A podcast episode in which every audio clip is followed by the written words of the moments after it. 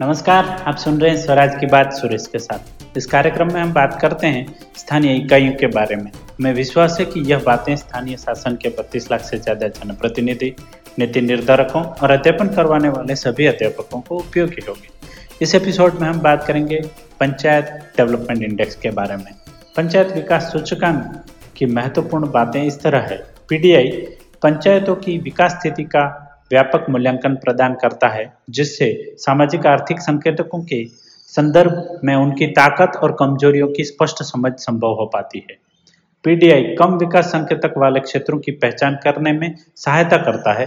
यह सुनिश्चित करता है कि प्रत्येक पंचायत की विशिष्ट आवश्यकताओं और प्राथमिकताओं को संबोधित करने के लिए संसाधनों को रणनीतिक रूप से आवंटित किया जाता है। नीति निर्माता, पीडीआई डेटा का उपयोग अच्छी तरह से सूचित निर्णय लेने, प्रभावी नीतियों को डिज़ाइन करने और लक्षित विकास कार्यक्रमों को लागू करने के लिए कर सकते हैं, जो विभिन्न पंचायतों के सामने आने वाली अनूठी चुनौतियों को पूरा करते हैं। प्रदर्शन मापकर पीडीआई पंचायतों को शासन, पारदर्शिता और जवाबदेही में सुधार पर ध्यान केंद्रित करने के लिए प्रोत्साहित करता है, जिससे उन्हें स्थानीय आबादी के बेहतर सेवा के लिए, करने के लिए सशक्त बनाया जा सके। पीडीआई विकास पहलों की प्रगति की निगरानी, समय के साथ रुझानों पर नज़र रखने और विभिन्न हस्तक्षेपों की प्रभावशीलता का आकलन करने के लिए मूल्यवान उपकरण के रूप में कार्य करता है।